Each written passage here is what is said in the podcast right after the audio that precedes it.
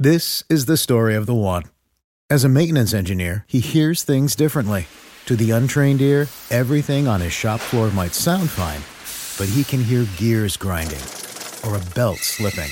So he steps in to fix the problem at hand before it gets out of hand. And he knows Grainger's got the right product he needs to get the job done, which is music to his ears. Call, clickgrainger.com, or just stop by. Grainger, for the ones who get it done.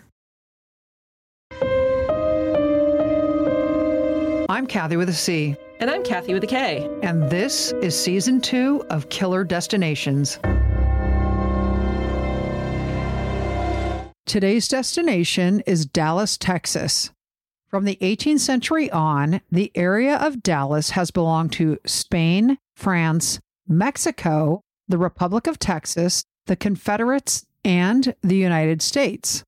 It is now the third largest city in Texas after Houston and San Antonio, and the ninth largest in the U.S.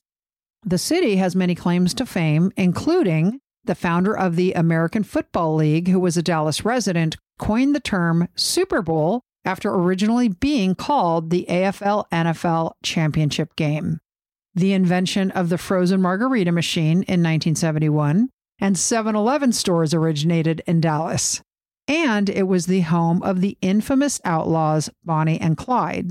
Dallas is also home to the nation's largest arts district, larger than New York and Los Angeles, and the Dallas Arts District spans 118 acres and consists of 19 blocks of museums, venues, and galleries, including a symphony center, an opera, and the Dallas Museum of Art. The Dallas Fort Worth area is located inside of the Bible Belt and is the home to three of the 25 largest megachurches in the country. The city also has the largest Christian population by percentage of any large metropolitan area in the country at 75%. But in 1987, the city's faith was tested when one popular reverend fell from grace.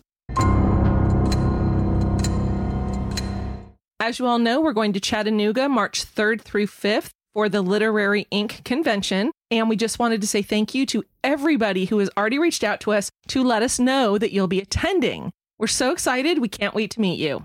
We also wanted to say thank you to Carol, one of our listeners, who suggested this case. In the early morning hours of Wednesday, April 22nd, 1987, 39 year old Walker Railey returned home and found his wife, Margaret, on the floor of their garage. She had been beaten and choked with what investigators believed was a thin cord or wire. Walker called 911 at 12:43 a.m.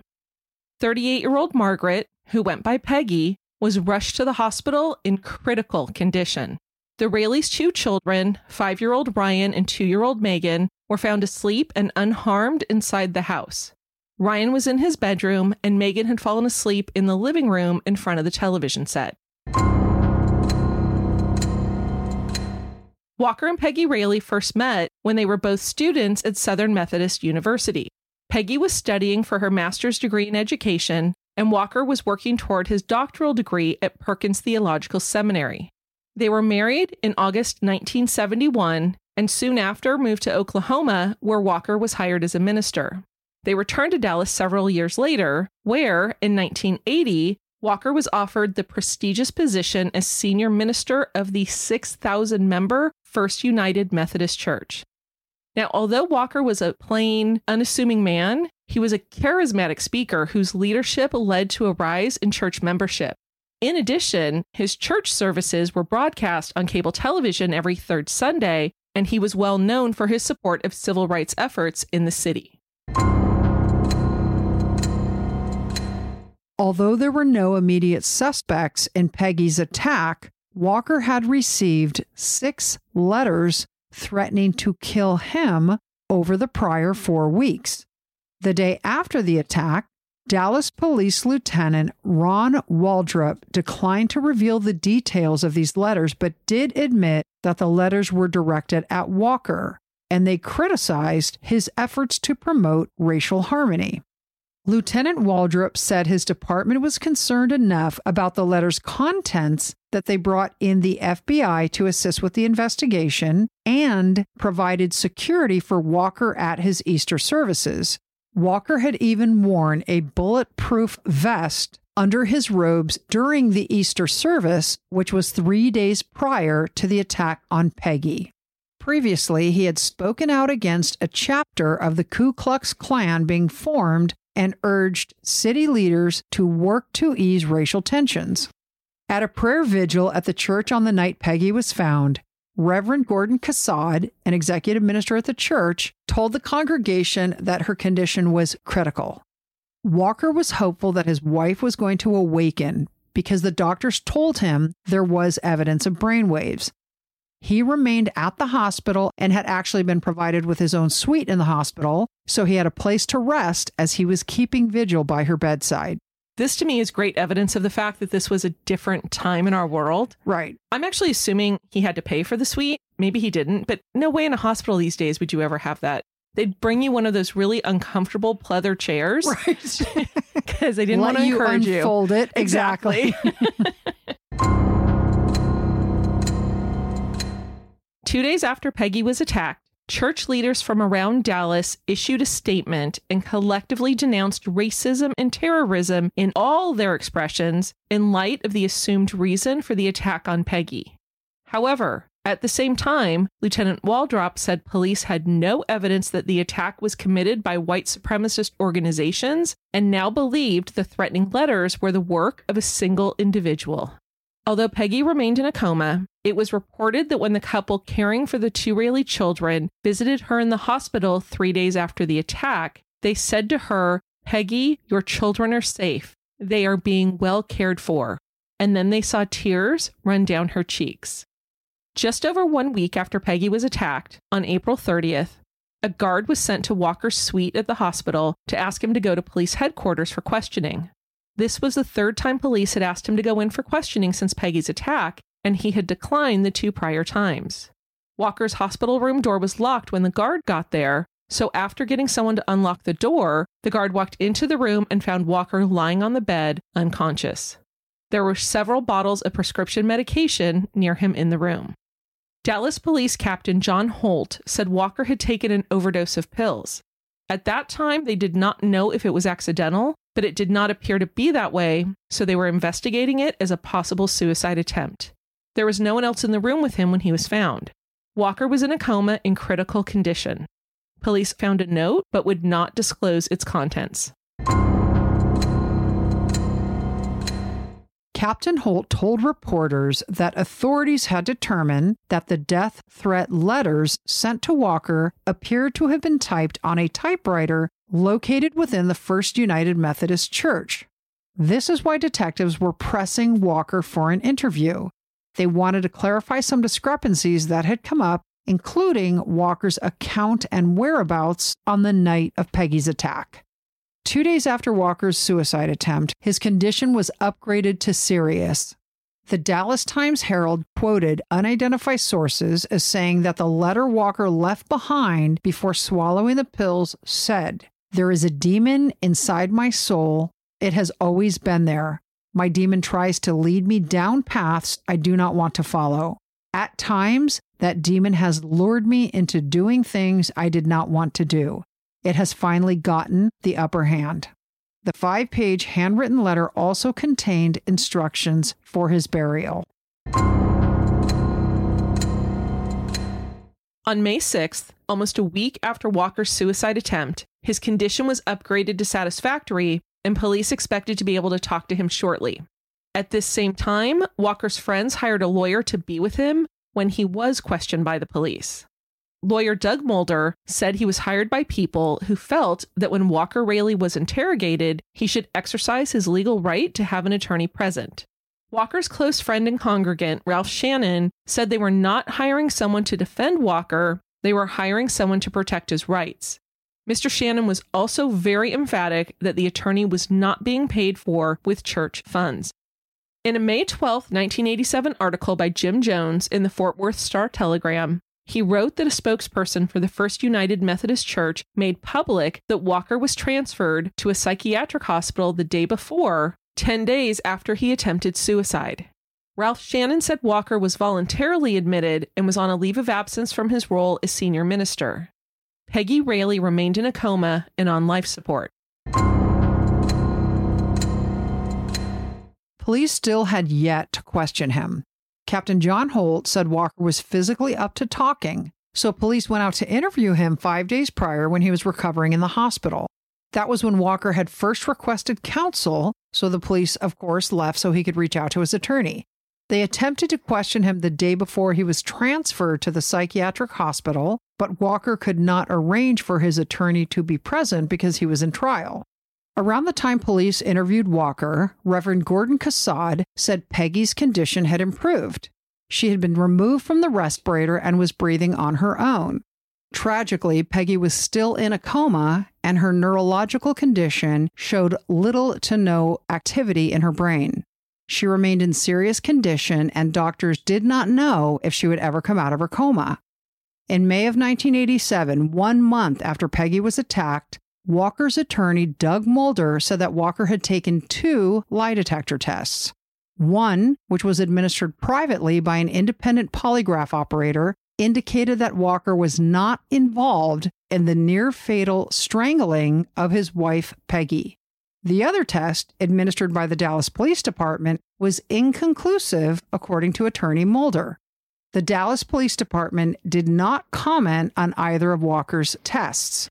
Police did say they attempted several times to interview Walker to clear up several things in their investigation, but he was advised by his attorney not to cooperate at this point with the police.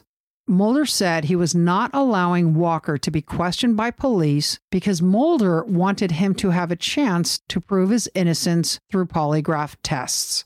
And what's interesting about this, Kath, is that this attorney knows that these polygraph results are not admissible in court. Right. So, really, he was catering to the court of public opinion, which, of course, polygraph results resonate very loudly with the public, even though people who are connected to polygraph results know that. Well, there's a reason they're not admissible. Correct. Two months after his wife was attacked, Walker checked himself out of the psychiatric hospital. The very next day, he gave a lengthy interview to the Dallas Times Herald, despite the fact that he was still refusing to submit to an interrogation at police headquarters. He told the reporter that he did not attack his wife, nor did he plan for someone to do it for him, and he did not know who might have attacked her. As for the accusation that he wrote the death threat letters to himself using a church typewriter, he claimed that he did not send the letters to himself, he said, I've never been accused of being overly smart, but I am not totally dumb. He also said that he received several death threats after being admitted to the psychiatric hospital. He also talked about a suicide attempt and quoted from memory the journal entries he made the night before he was found unconscious. Walker said that the night in question, when he took the pills, he was very, very tired, that he had not slept for nights because he was so concerned about Peggy's condition. When he started writing, Walker said he wrote, There was a demon inside me. All of my life, people have seen me as strong. The truth is just the opposite. I am the weakest of the weak. People have seen me as good. The truth is just the opposite. I am the baddest of the bad. People have seen me as virtuous. The truth is just the opposite. I am the lowest of the low. The journal entry continued The world thinks I'm courageous, but tonight I'm scared to death. The world thinks I've got the strongest faith in the world, but tonight my faith is wavering. Walker told the journalist that as he wrote the letter, he became so aware that his whole life, everything so precious to him, was slipping away. The next day, with a different reporter, Walker talked about how God picked him up after his suicide attempt. His attempt occurred after Peggy had been in a coma for a week, and he felt for the first time that he carried a burden too heavy to bear. Somehow, he grew oblivious to the fact that he did not have to bear his own burdens alone. Had it not been for an act of grace, he would not be with us. In talking about Peggy's condition, he said he was not a pessimist, but not a blind optimist either, and doctors were not very encouraging. Walker told the reporter he ended his journal entry with I let God down. My theology does not hold open the option of suicide. My understanding of life is that it is a gift from God. Suicide is like murder. When I take my life, I am taking part of God's life. On July 10th, 10 weeks after Peggy was attacked and left in a coma, she was moved to a nursing home in nearby Tyler, Texas.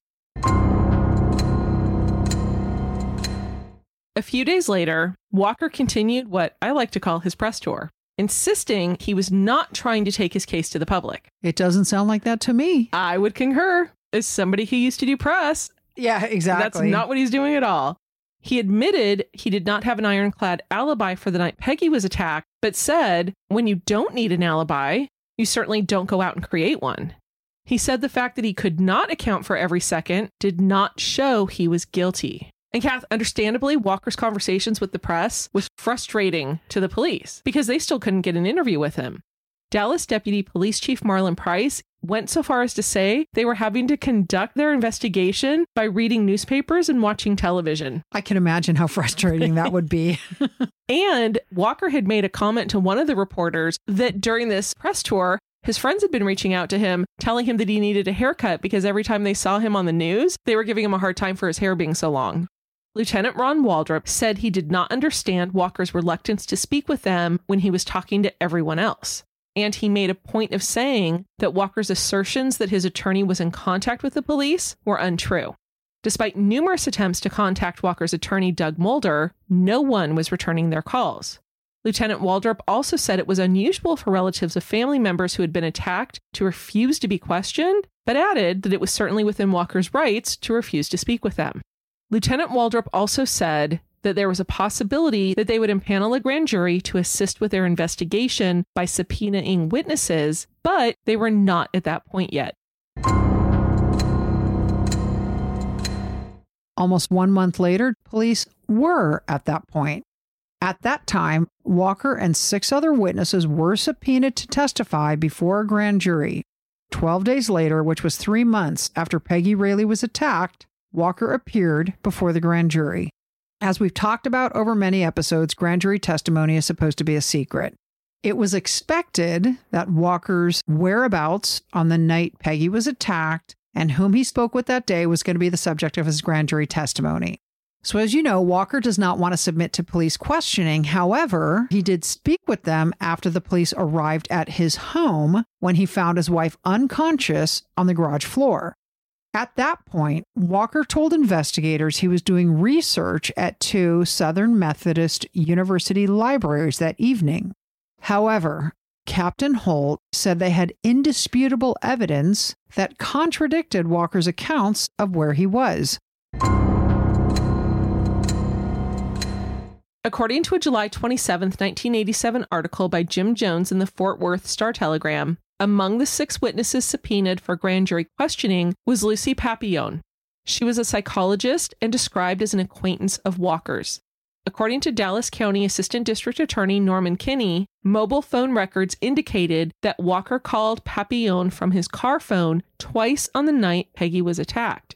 While the assistant district attorney would not speak to reporters about who the witnesses were, the grand jury bailiff told reporters that the other witnesses included a librarian and three doctors, but would not provide the names. I think this is hilarious. It's supposed to be totally like double secret information. And the bailiff was like, Yeah, by the way, here's who testified, but I can't tell you who they are. I could give you the names, but here are their phone numbers He and probably addresses. had like a cigarette dangling from his mouth when he said it. it is 1987. right. In the same article, Reverend John Yarrington, who was an associate of Walker's at the church during Walker's seven year tenure, said Walker had turned over care of his two children to Reverend Yarrington and his wife. But he insisted that Walker did visit his children, and his children always loved to see him. Reverend Howard Grimes, an associate minister at First United Methodist Church, said some had criticized Walker for not personally caring for his children. But Reverend Grimes argued that Walker had never been the caregiver for his children. Peggy always did that. So he said Walker would be completely lost taking care of them. Is that like the lame dad defense? I think it is, where dads babysit their kids. right. My wife's not here, I'm babysitting. I'm babysitting. It's like, you're not babysitting, they're your children. Reverend Grimes also said the children were getting good care and were adjusting as well as could be expected. And he said that when the children go to church on Sundays, they looked like they were happy. So I had a little note in here as Kathy and I were researching this. and it was WTMFF. I can't tell you what it is though, because as you know, we don't swear on the podcast only. But honestly, Kath, I was really surprised to see this. I was surprised to see this too, because what a silly thing to say. Well, I also thought it was interesting that the Reverend said the children looked like they were happy. Right. About a month after the grand jury testimony, local newspapers reported that unnamed sources revealed some of what two of the witnesses said at the grand jury. So, according to the sources, Walker declined to answer all questions, citing his Fifth Amendment rights. Lucy Papillon, the psychologist who was described as an equi- Kath, why are so many dogs now suffering from health issues? Actress Katherine Heigl, who's helped save over 16,000 dogs through her foundation, said she's seeing more issues with joints, odors, and health than ever before. And after doing a ton of research, she feels there's one place we can look to improve any dog's health their food. What she discovered is actually the way many dog foods are made can create toxins that could be wrecking our dog's health. And this is true even for many of the premium brands. Fortunately, she found that just by adding a few special superfoods to her dog's food, she saw a huge transformation in their health. She's made a 20 minute video explaining step by step how anyone can do the same thing to see incredible changes in their dog's health. And Kath, as you know, we have a schnauzer named Ollie. And even though my husband insists he is not, he is overly flatulent. After I started giving him this food, I swear there was a reduction in his smell. I love that. And I'll come over to your house now. Exactly. Well, and you know, we have a Vizsla we call Orange, and she's a senior dog. And over the last couple weeks, she has actually had more energy to be running around the backyard with the younger dog, the Doberman we call Brown. or crazy. A little bit. So if you want to keep your dog healthy and happy, go to badlandsfood.com slash killer D and watch Catherine's video right now. Again, that's B-A-D-L-A-N-D-S F-O-O-D dot com slash killer D. This is the story of the one. As a maintenance engineer, he hears things differently. To the untrained ear, everything on his shop floor might sound fine, but he can hear gears grinding or a belt slipping. So he steps in to fix the problem at hand before it gets out of hand. And he knows Grainger's got the right product he needs to get the job done, which is music to his ears. Call, clickgrainger.com, or just stop by. Grainger, for the ones who get it done. What's the easiest choice you can make? Window instead of middle seat? Picking a vendor who sends a great gift basket? Outsourcing business tasks you hate? What about selling with Shopify? Whether you're selling a little or a lot, Shopify helps you do your thing, however you cha-ching. Shopify is the global commerce platform that helps you sell at every stage of your business. From the launch your online shop stage to the first real life store stage, all the way to the did we just hit a million orders stage. Shopify's there to help you grow. Whether you're selling scented soap or offering outdoor outfits, Shopify helps you sell. Wherever and whatever you're selling, Shopify's got you covered. Sign up for a $1 per month trial period at shopify.com slash try. Go to shopify.com slash try now to grow your business, no matter what stage you're in. Shopify.com slash try. Acquaintance of Walker's testified that she and Walker had been dating for about a year. They had also taken trips together and discussed marriage. Which, by the way, Kath, I saw somewhere noted that Papillon was not her real last name. She was described as a free spirit, and they said that she changed her name to Papillon because it's French for butterfly.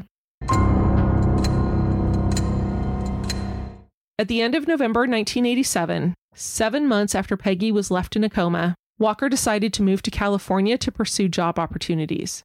Lucy Papillon went with him. When he left Texas, he left behind his wife, comatose in a nursing home, with Peggy's mother now appointed as her guardian.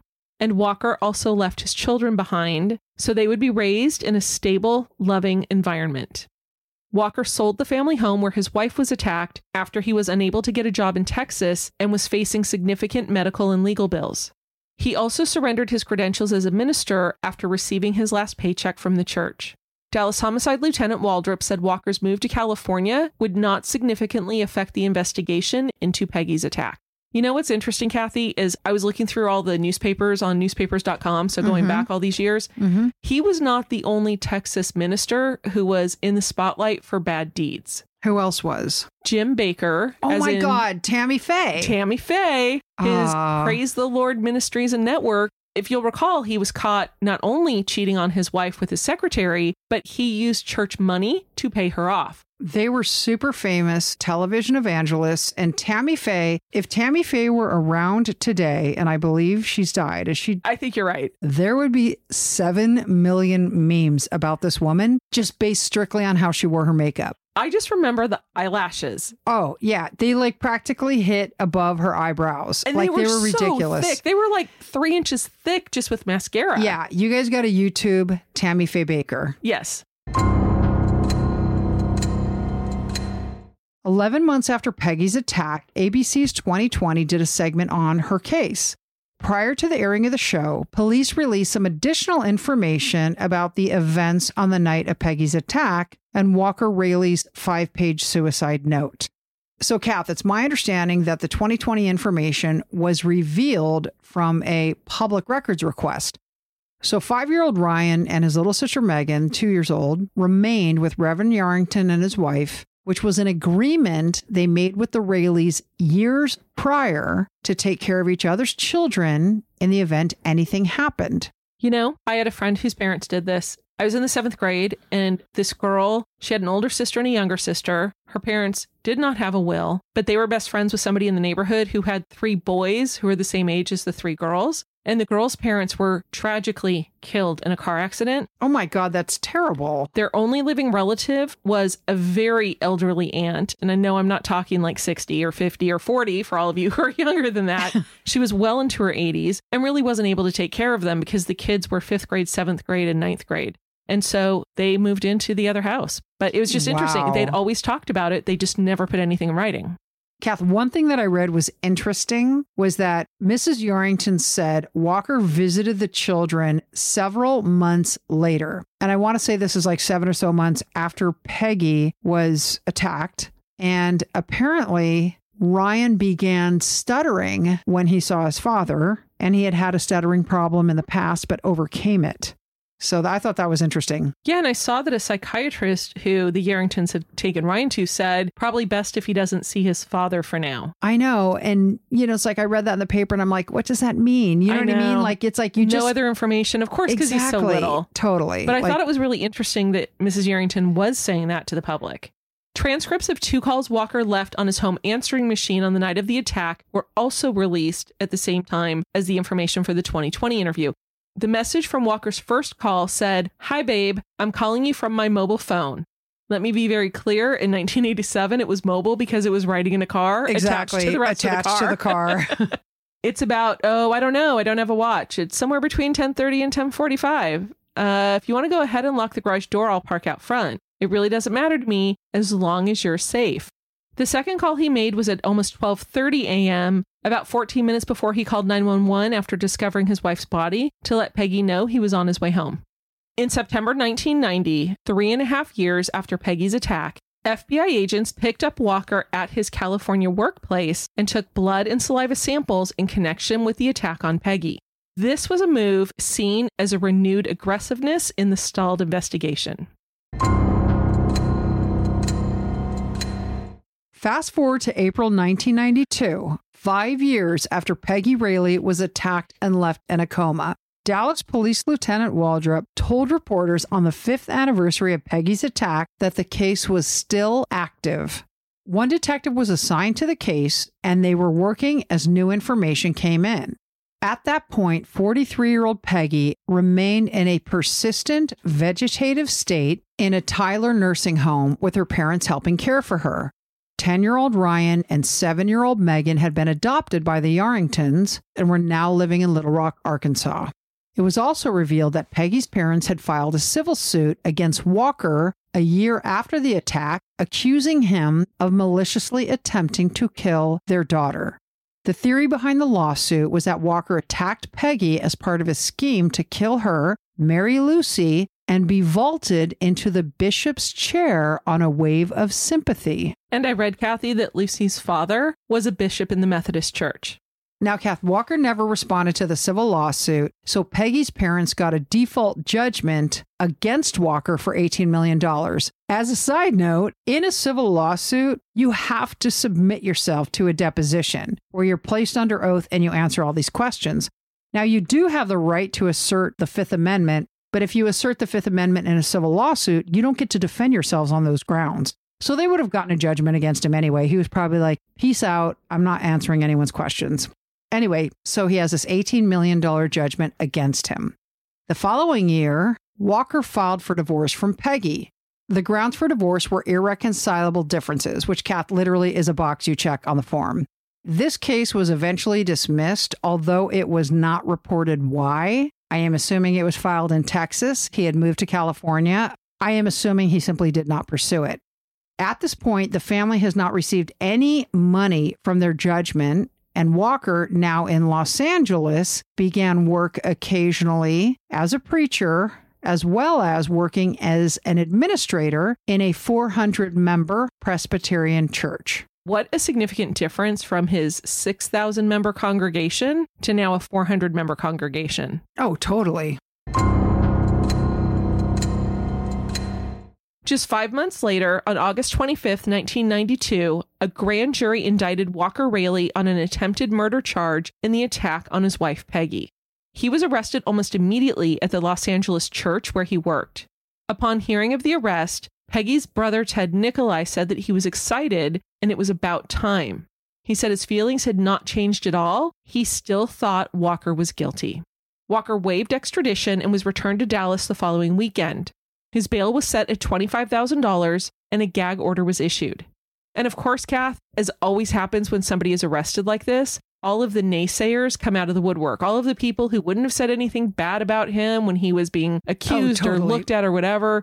So, of course, Peggy's family kind of led the way with this, as you would expect. Sure. But there were also neighbors of the Raileys who were talking to the newspapers who were saying, Yeah, we never saw him around. He was never at home. He never took care of his children. But on the rare occasion we did see him and waved, he always refused to wave back. See, yeah, people come out of the woodwork to say negative things. Exactly. No matter what.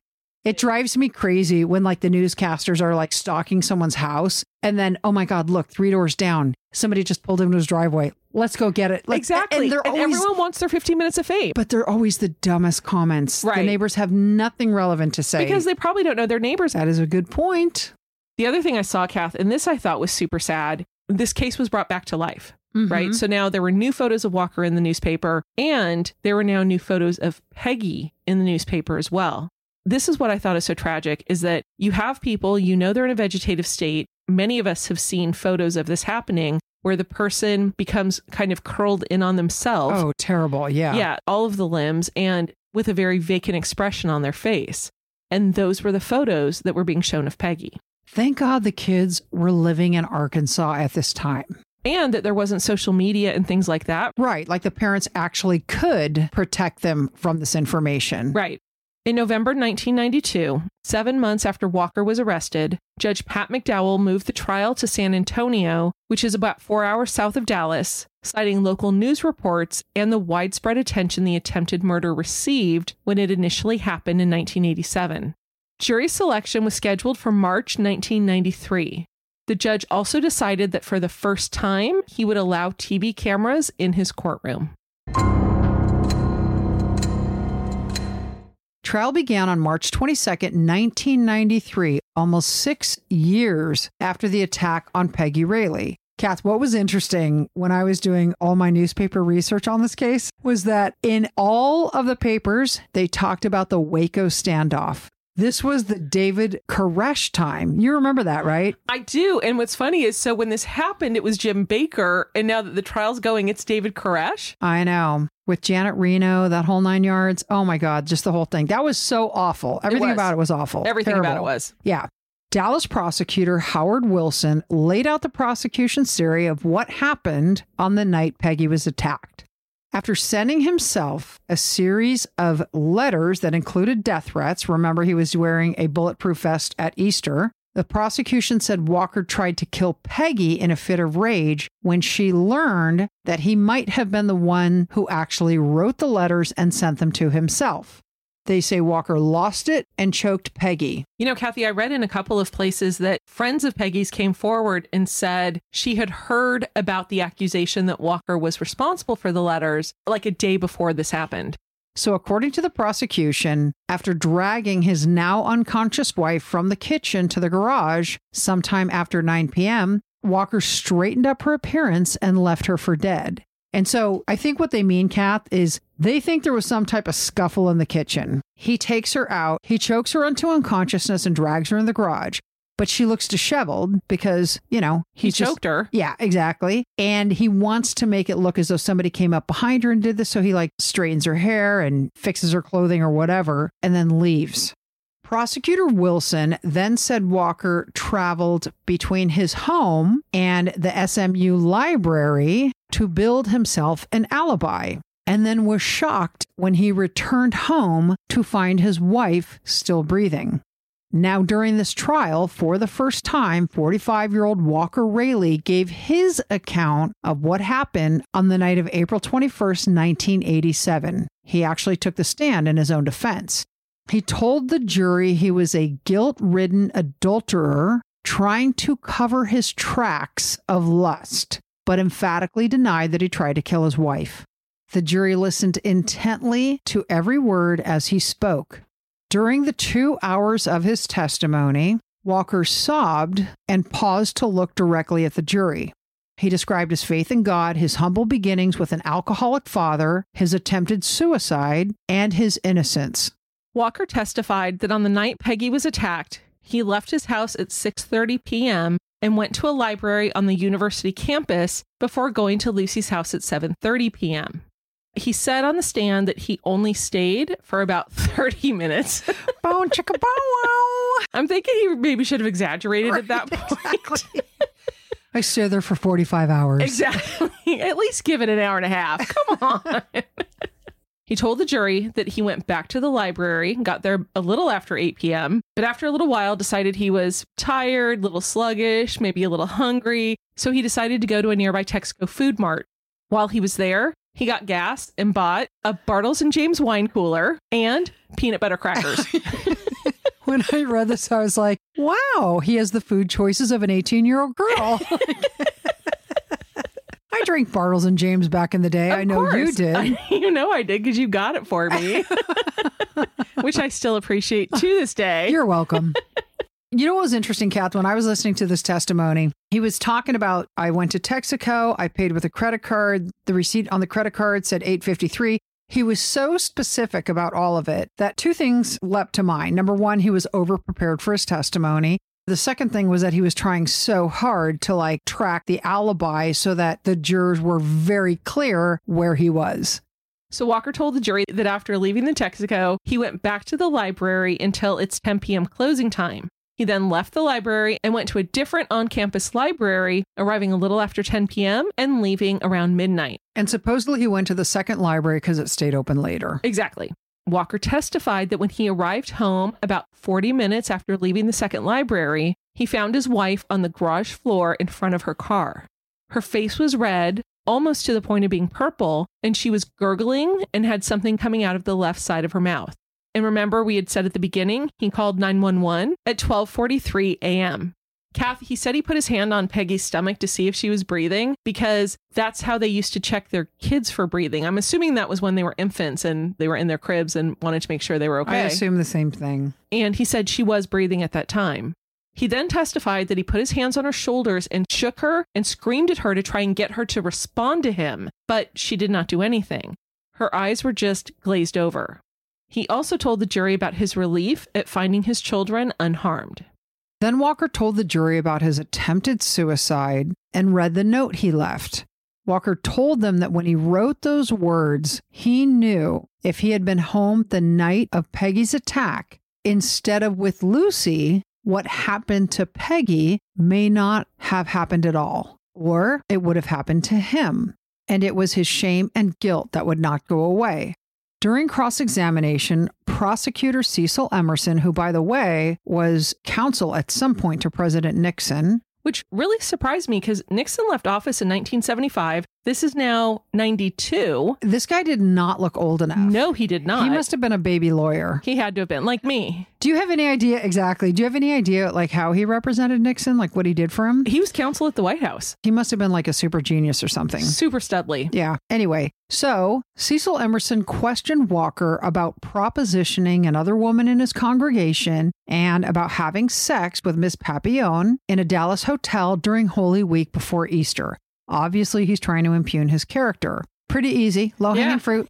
An earlier ruling actually prohibited the prosecution from asking Walker about surrendering custody of his children or his failed attempt to divorce his wife in 1989. So the prosecutor asked Walker, This is all your guilt, right? He was referring to the suicide note. You have not said one word, have you, Dr. Railey, about your poor, injured, damaged, almost dead wife? Not one time today have you said anything about her, have you? It's all about Walker Railey, isn't it? Poor me, right? Walker Railey responded that he was simply admitting the error of his ways and betraying his marriage and his wife. The prosecutor also asked questions like What did your wife think when she found out you wrote those threatening letters to yourself? And Walker's response was that he did not write those letters. However, the prosecutor called experts from the FBI to the stand who revealed there was a high likelihood that the threatening letters were actually written using the typewriter from the church. And while you can argue another member of the church could have written them, the prosecutor also presented a DNA expert who testified that he found Walker's DNA on the stamps put on the envelopes that the letters were sent in. Defense attorney Roy Barrera Jr. said in his closing argument that Walker had not acted like a cold blooded killer. He was the victim of slander, libel, lies, and yellow journalism. Attorney Barrera insisted that the state failed miserably to prove Walker tried to kill his wife, saying to the jury, Would you bet your life on this evidence beyond a reasonable doubt? You'd stake your life on it? I don't believe so. Now, in closing argument, the prosecution told the jury that Walker was unable to account for all of his time the night Peggy was attacked. And as they had presented in their theory, there were huge gaps in the time he allegedly spent at the two libraries.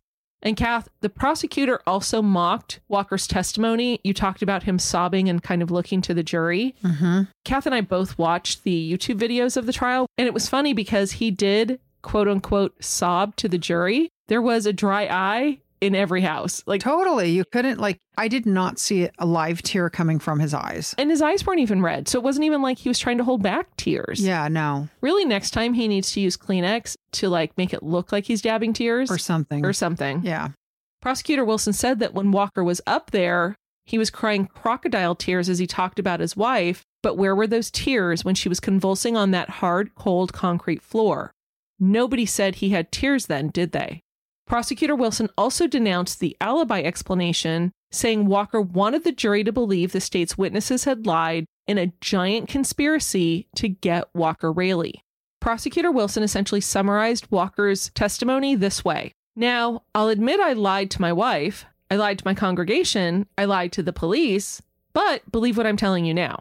And Kath, interestingly, the same day as closing arguments, Walker was served with papers by Peggy's parents requesting a legal separation from his comatose wife and demanding financial support.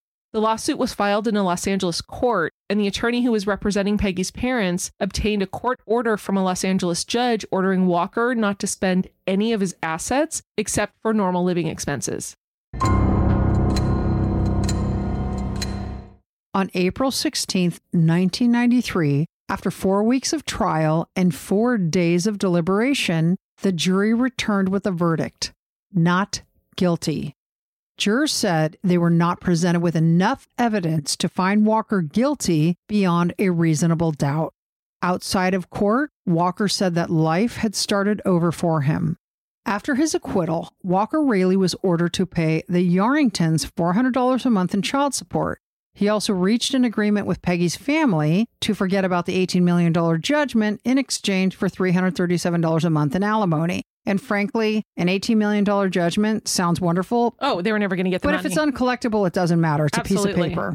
Walker split with Lucy Papillon in 1996. And two years later, just two weeks after his divorce was finalized from Peggy, he married his second wife, Donna. When they got married, he did not tell his children about his marriage nor invite them to his wedding. By 2001, Ryan and Megan Railey were teenagers and lived in Houston. They had changed their names and had no contact with their father.